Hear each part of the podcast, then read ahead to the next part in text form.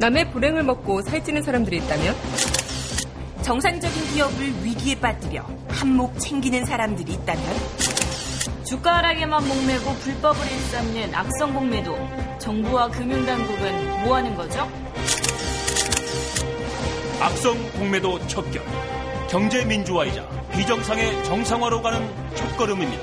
이 캠페인은 셀트리온 소액주주 9만 명이 함께합니다.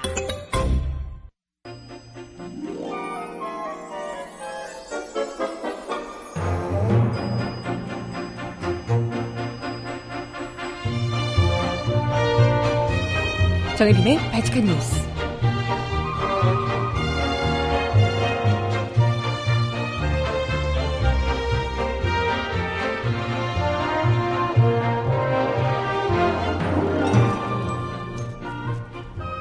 여러분 안녕하세요. 바칙한 뉴스 정혜림입니다. 검찰이 우병우 이석수 수사를 특별수사팀에 맡기기로 결정하고 팀장으로 윤갑근 대구 고검장을 지명했습니다. 특별수사팀으로 청와대의 영향에서 비교적 자유로운 수사를 할 것이라는 명분을 챙기겠다는 속내로 읽히는데요. 하지만 바로 이 팀장이라는 윤곽금 검사, 우병우 수사, 수석과 동기인데다가 우수석이 직접 뽑은 아주 친한 관계의 인물이라고 합니다. 아우, 이번 수사 잘 덮으시고 차기 검찰총장 되시려나? 음악 듣고 와서 오늘 이야기 함께 나눠봅니다. 첫 곡 한동근의 노래 그대라는 사치 듣고 오겠습니다. 신청곡 있으신 분 주세요.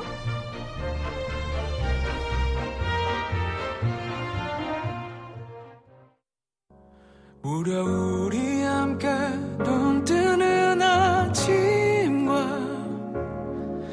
매일 그댈 만나 돌아오는 집 앞 나만의 그대 나의 그대 내게 사치란 걸. 과분한 입맞춤에 지혜 잠이 드는 일.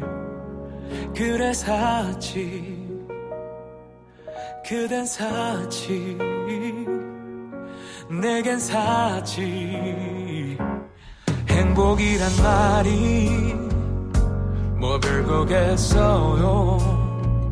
그저 그대의 잠꼬대마저 날 기쁘게 하는데 사랑이란 말이 뭐 별거겠어요.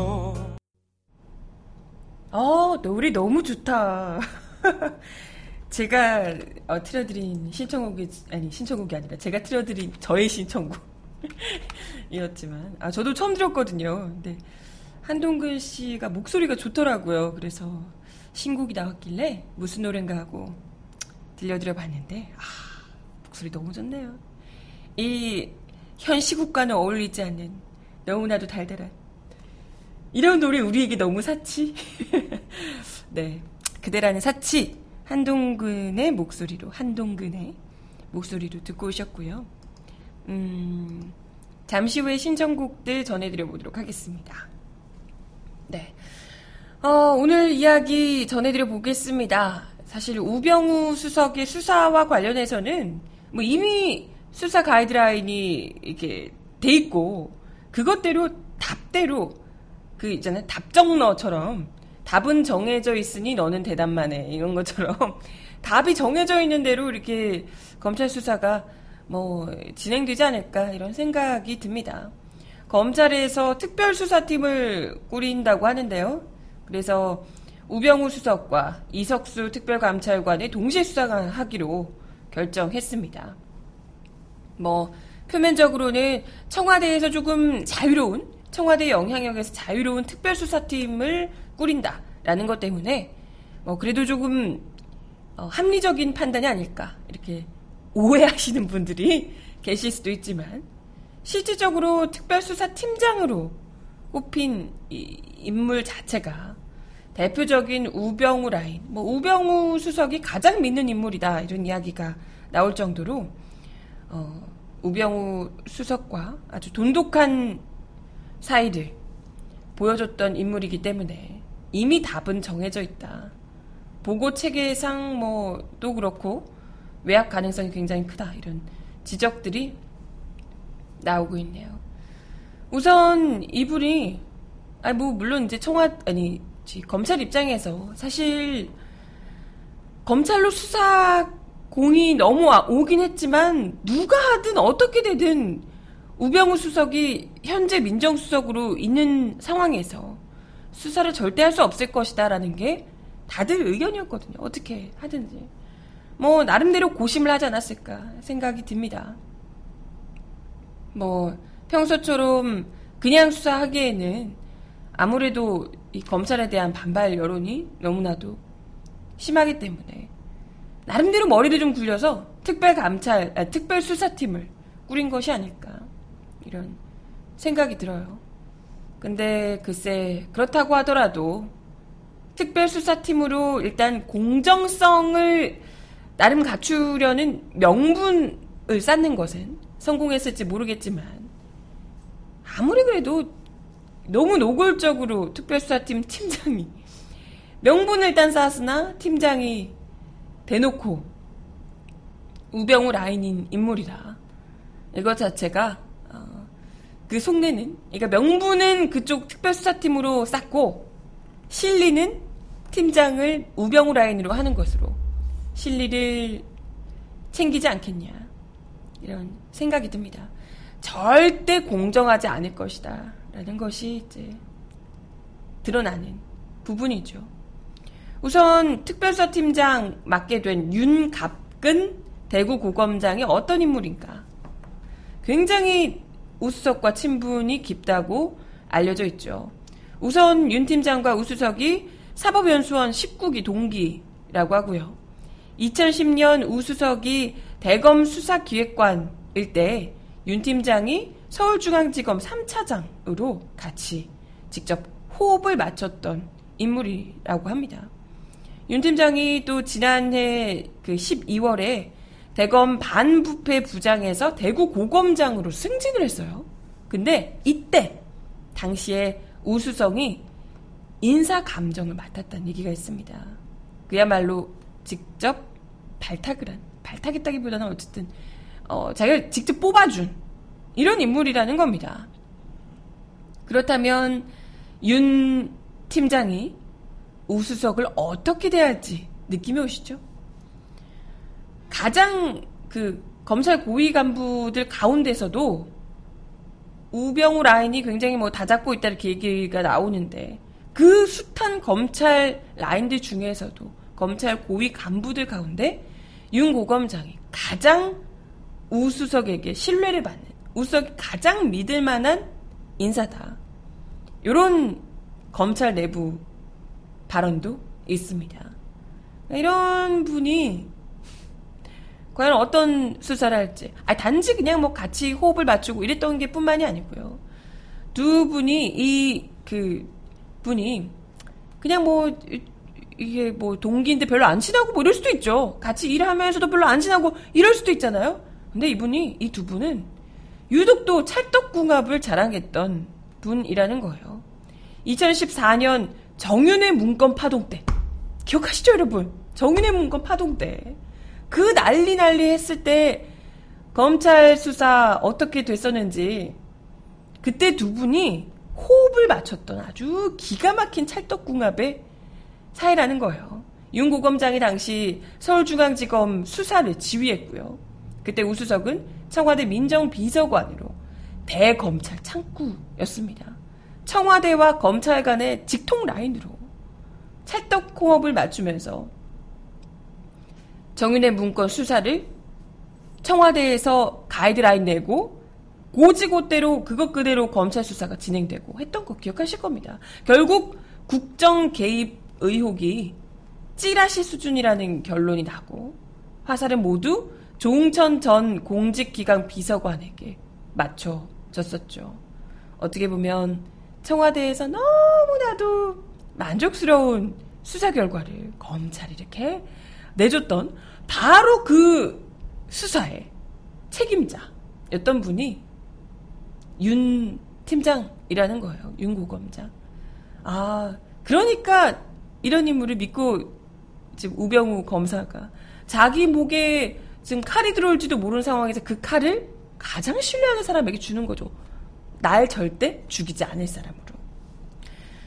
게다가 윤 지검장이 이 그동안 맡아왔던 수사들이 이때로 이때까지 항상 정권의 입맛에 꼭 맞는 그런 수사였다. 그러니까 한마디로 정치 검사였다라는 것이 속속 드러나고 있습니다. 어, 여러 언론 보도에 따르면요, 2012년 2천억 원대 횡령 혐의를 받았던 최태원 SK그룹 회장을 불구속 기소한 것. 당시 어, 검찰총장 등 윗선의 지시에 따른 것이라는 비판을 받았다라는 지적이 나오고 있는데요. 이때 당시에도 우리 윤 검사님께서 윗선의 지시에 착실하게 따르며 재벌 회장을 불구속 기소하는데 혁혁한 공을 세워줬다는 거고요.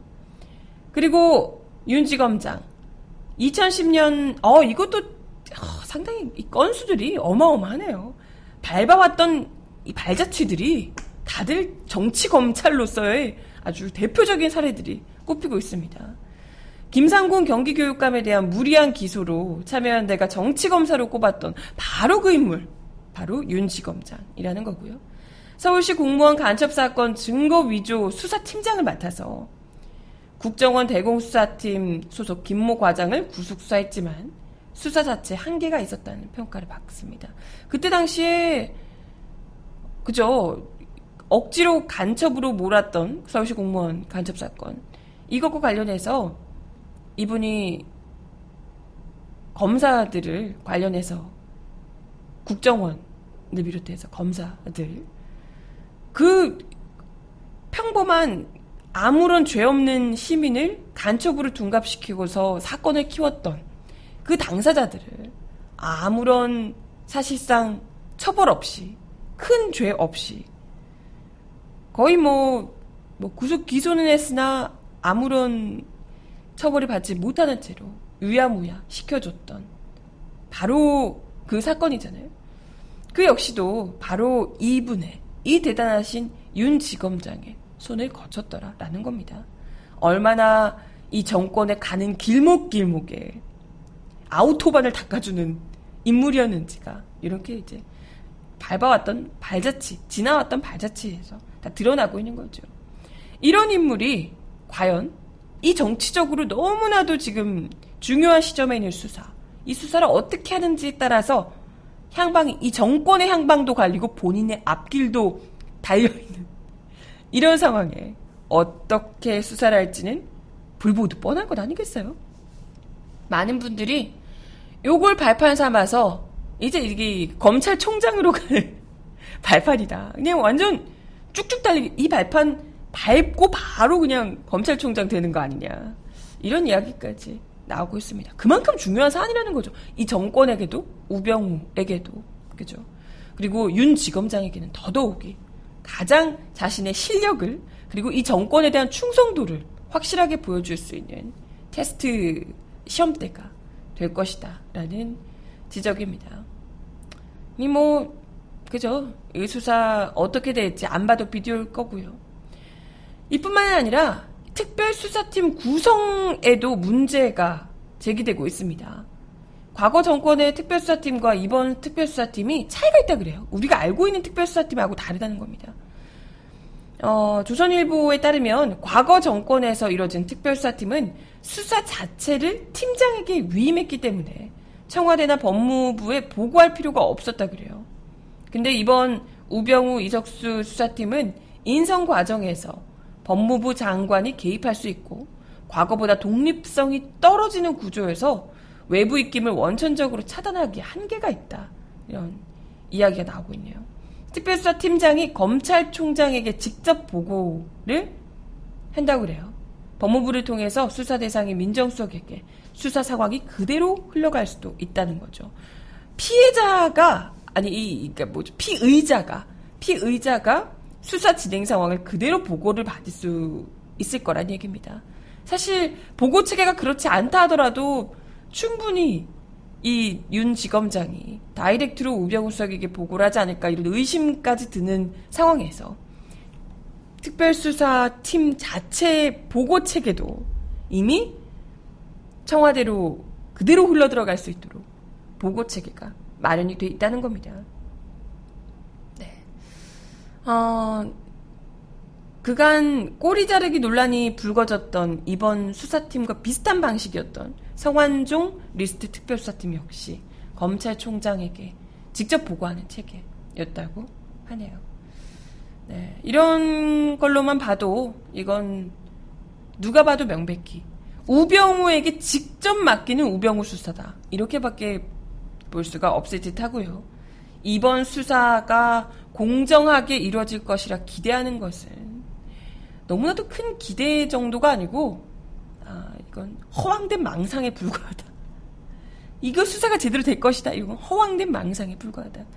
이렇게 생각할 수 있을 듯 합니다. 네. 뭐, 검찰에 우병우가 그대로 앉아있는 상황에서 검찰 수사를 한다는 것 자체도, 음, 절대 안 될 말이죠. 음악 하나 듣고 와서요, 이야기 더 이어가 봅니다. 이소라 씨의 노래 신청하셨습니다. 믿음 들려드릴게요. 다른 사람처럼 그대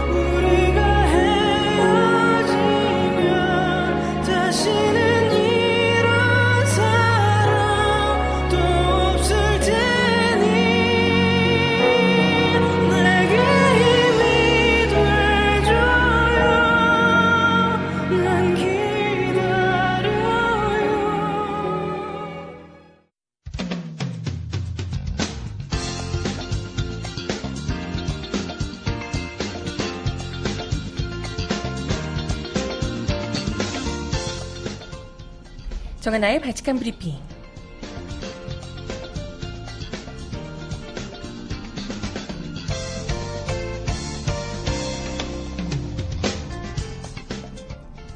첫 번째 소식입니다. 박근혜 대통령이 결격 투성이의 이철성 경찰청장 후보자 임명을 밀어붙이고 있습니다. 이 후보자는 지난 19일 국회 안전행정위원회에서 열린 인사청문회에서 과거 음주운전 사고를 내고도 경찰 신분을 숨겨 징계를 면했다는 사실을 실토해 여론의 문매를 맞았죠. 밀양 송전탑 과잉 진압, 백남기 농민 사건과 관련해서도 아니란 인식을 드러낸 바 있습니다. 이 야당은 이 후보자에 대해 부적격 판단을 내리고 사퇴를 요구했습니다. 청문 보고서 채택도 불발됐고요. 하지만 박 대통령 어제 결국 국회에 이철성 후보자에 대한 인사청문 경과 보고서 송부를 재요청했습니다. 기간 무려 단 하루. 인사청문회법에 따르면 국회는 인사청문 요청안이 제출된 날로부터 20일 이내 심사를 마쳐야 합니다. 이 기간에 국회가 보고서를 송부하지 못하면 대통령은 10일 이내 범위에서 기간을 정해 보고서 채택을 다시 요청할 수 있습니다. 10일 이내 범위라는 규정이 있는데도 박 대통령이 하루로 기간을 정한 것은 니들이 뭘 하든 상관없다. 나는 이 후보자 임명을 강행하겠다. 라는 것을 강하게 표시하고 있는 것이라고 밖에 볼 수가 없을 겁니다. 국회가 청문 보고서를 어차피 다시 보내지 않아도 대통령은 경찰청장을 임명할 수 있습니다. 야, 이거 뭐 온갖 비리 범죄 집단을 청와대에서 그냥 양산하고 있는 셈이네요. 이런 사람들만 일부러 뽑는 거야? 어? 대단합니다.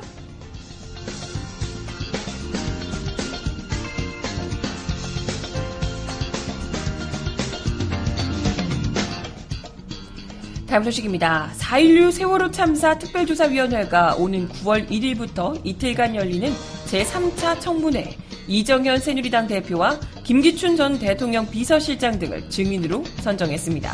세월호 특조위는 어제 오전 서울 중구 저동 특조위 대회실에서 다음 달 1일 서울 마포구 연세대 김대중 도서관에서 제3차 청문회를 개최한다고 밝혔습니다.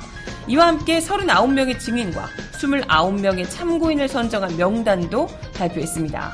4.16 세월호 참사에 대한 국가의 조치와 책임을 주제로 개최되는 이번 3차 청문회는 세월호 참사 이후 정부의 미흡한 진상규명, 참사 관련 구조 군함 및 정부 대응 및 대응의 적정성, 참사 관련 언론 보도의 공정성과 적정성, 세월호 참사 이후 피해자를 대하는 국가 조치의 문제점, 온전한 세월호 선체 인양, 인양 후 미수습자 수습 및 침몰 원인 규명, 선체 조사 등이 다뤄집니다. 특조위는 참사 당시 및 이후 정부 재난 대응의 적정성을 살펴보기 위해 김기춘 전 대통령 비서실장과 김장수 국가안보실장 등을 증인으로 선정했는데요. 언론 통제 및 세월호 참사 보도의 문제점을 살피, 살펴보기 위해서는 세월호 참사 당시 청와대 홍보수석이었던 이정현 새누리당 대표와 길환영 KBS 사장도 증인으로 선정했습니다. 글쎄, 네. 게다가 강신명 전 경찰청장을 비롯해 김영모 해경 정보수사국 정보과장 등도 증인으로 꼽혔는데요. 이외에도 특조위는 CCTV 전문가 등 29명을 참고인으로 선정했습니다. 특조위는 세월호 특별법에 따라 정당한 이유 없이 청문회에 참석하지 않는 증인에 대해서는 고발 조치할 수 있는데요. 과연 고발이 무서워서 이 사람들이 청문회 출석을 할 것인가? 이것부터가 궁금하네요. 고발하든 말든 출석 안 하려고 할 것 같은데. 아유.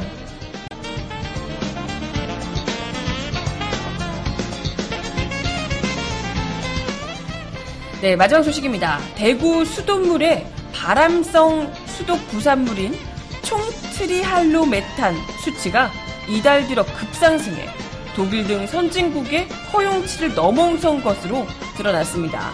4대강 사업에 따른 녹조 창궐이 역시나 그 주범이라고 하네요. 어제 대구 매일신문에 따르면 이달 3일 낙동강을 원수로 하는 매곡 정수장과 문산 정수장의 정수를 측정한 결과 총 트리 할로메탄의 수치가 각각 0.057mg 과 0.055mg으로 나타났다고 합니다. 이는 지난달 6일 측정 때보다 무려 83.9% 대박 71.9%까지 높아진 것이라고 하고요. 83, 71까지 높아진 것이라고 하고요. 운문댐 물을 원수로 하는 고산 정수장의 이달 수치보다 무려 6배나 나쁜 수치라고 합니다. 총 트리할로메탄이란 정수 과정에서 소독제로 사용되는 염소와 원수 내 유기물이 반응해서 생성되는 물질로 60, 60%에서 80%를 차지하는 클로로포름은 발암물질로 중추 신경계와 간장, 신장 등에 영향을 미친다고 합니다.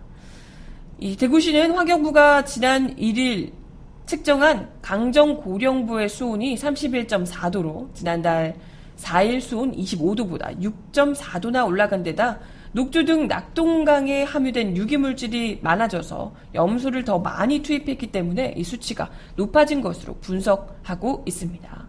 매일신문은 대구시는 지난달 이 수치가 국내 기준에 못 미치기 때문에 안전하다는 입장을 밝혀왔다고 해요.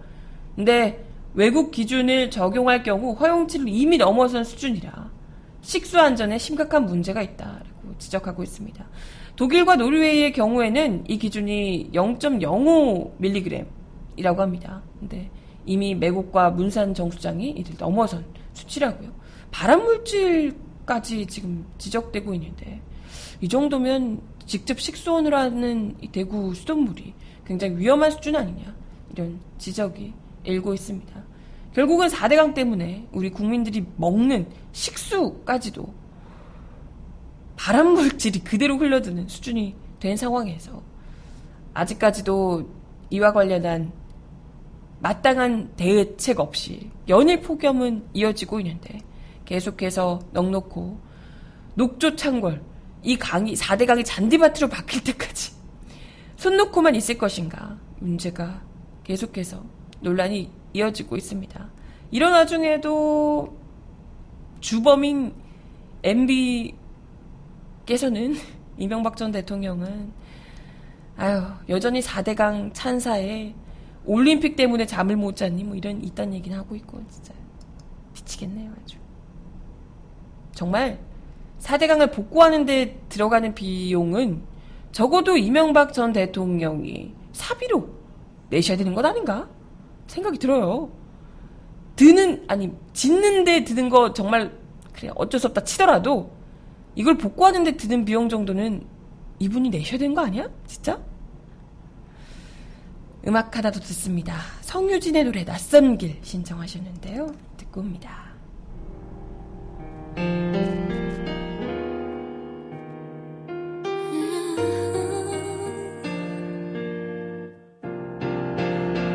여기는 또 어딘지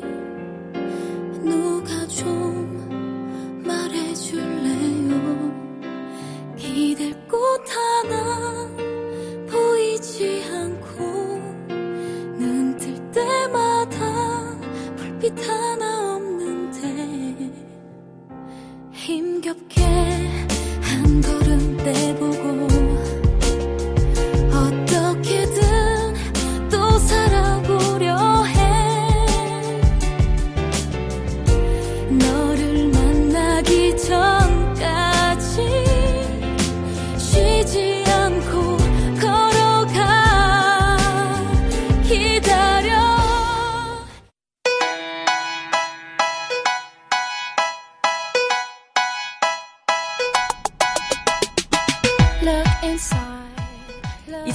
이럴까요?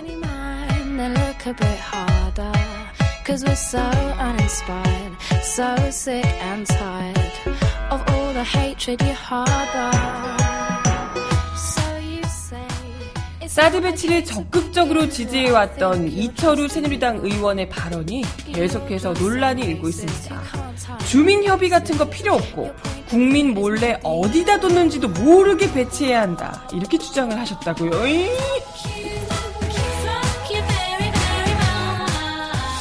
주민들이 모르게 아무도 모르게 그냥 막 협의도 없이 배치하는 게 그게 독재 아닌가? 아, 독재를 재발하시라고 네, 그런 얘기신가 봅니다. 국정원 출신으로 국회 정보위원회 위원장이기도 한 이철우 의원은 어제 오전 원내대책회의에서 사드 제3후보지로 자신의 지역구인 김천 인근 성주 롯데골프장이 유력시 되자 버럭하며 원점 재검토하고 시민들을 괴롭히지 않는 정부로 정책을 해주길 바란다 라며 반발을 하셨다고 합니다. 뭐야? 왜 이래? 아, 사드를 배치를 해야 되긴 해야 되지만 내 지역은 안 돼! 라고 얘기를 하시는 거죠. 마른 성주지 골- 롯데 골프장은 김천 담장이다. 김천을 바라보고 있기 때문에 성주는 민가가 하나도 해당이 안 된다. 100% 김천이다. 김천에서는 내일 만여 명을 동원해서 걸기 대회를 하겠다고 얘기하는데 정말 저는 안타까운 마음으로 김천 시민 여러분께 자제를 요청하지만 그분들은 성주가 해롭지 않다면 왜 김천으로 왔느냐라고 해서 대답할 말이 없다며 이같이 말했습니다. 그러면서 국방장관에게 간곡히 요청한다. 군사 무기 중에 사드는 특급 비밀 무기다. 이런 무기를 배치하는 데 있어서 공개적으로 하는 나라는 없을 것이다. 다 공개적으로 해요. 공개적으로 하잖아요. 일본에도 그렇고.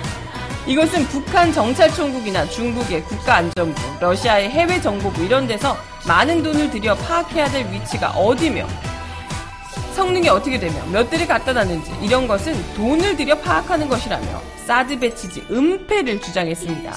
네, 결론적으로 그렇기 때문에 지금이라도 원점에서 재검토하며 어느 지역에 배치했다, 언제 한다 이런 것은 절대 보안을 지켜주길 바란다. 그것은 국가 경영 기본 원칙이라며 그리고 현재까지 놔두는 사드 괴담에 대한 즉각적인 수사를 촉구한다며 사드 배치지 은폐와 사드 괴담 수사를 촉구했습니다.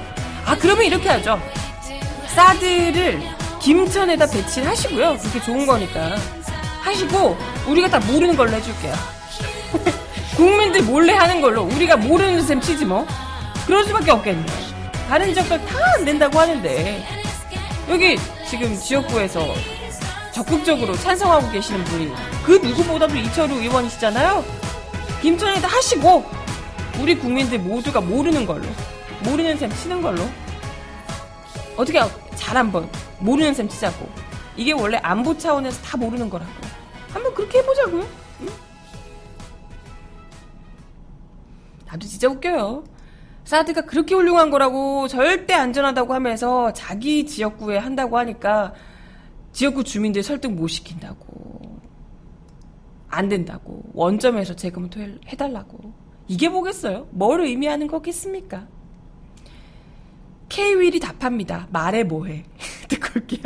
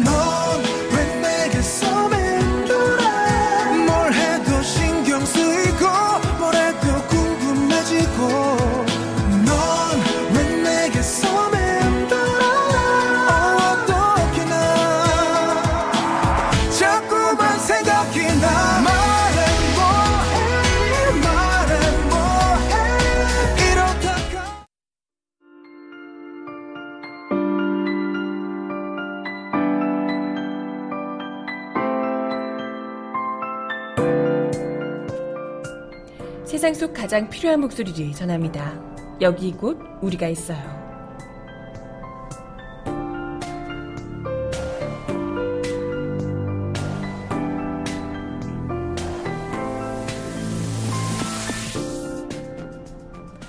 한일 위안부 합의에 반대하며 일본 대사관 빌딩에서 기습 시위를 벌였던 대학생들이 재판에 넘겨졌다는 소식입니다.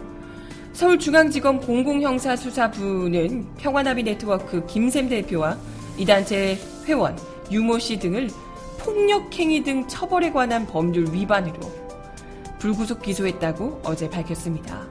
평화나비 네트워크는 일본군 위안부 문제 해결을 위한 대학생 모임인데요.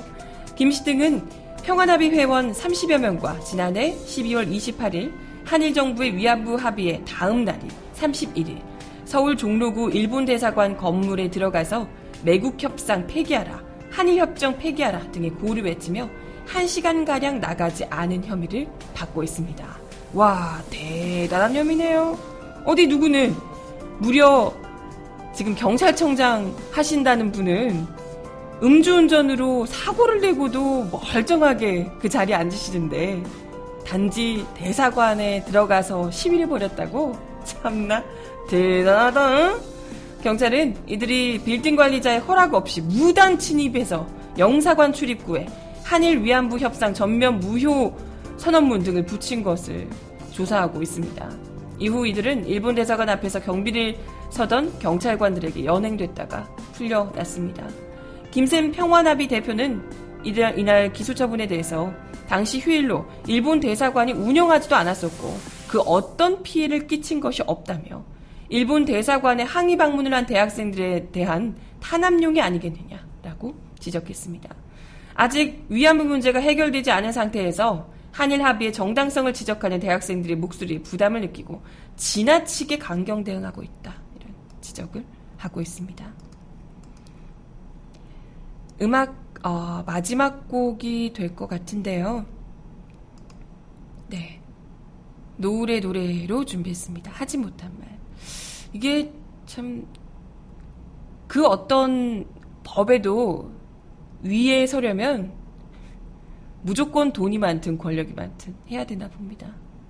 정말 정당한 목소리를 낸다 하더라도 돈 없고 힘 없고 백 없는 사람들에게는 너무나도 가혹한 법인데 온갖 걸 다 들먹여서 한상균 위원장 보세요. 집회를 주도했다고 징역 5년을 먹이고 그러는데 정말 범죄를 저지른 이들은 저렇게 높은 자리에 앉으셔가지고 떵떵거리면서 수사를 해도 자기 라인으로 깔고 절대 손도 못 대도록 만들고 이럽니다. 이런 나라를 보면서 이런 나라에서 아이를 키우면서 아이들한테 정직하게 살라. 이런 이야기를 할 수 있을까요?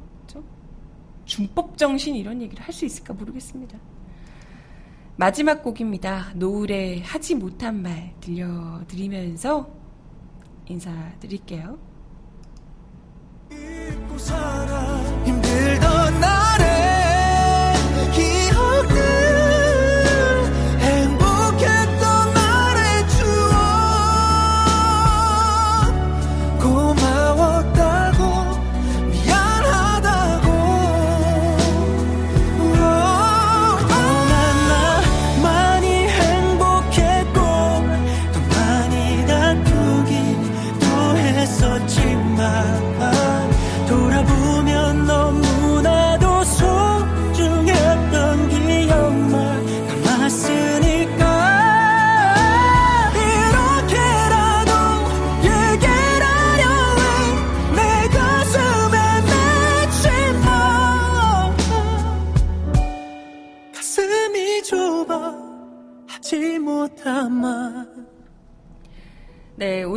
발칙한 뉴스 함께 해주셔서 감사합니다. 저 내일 다시 올게요. 여러분, 오늘까지 많이 덥답니다.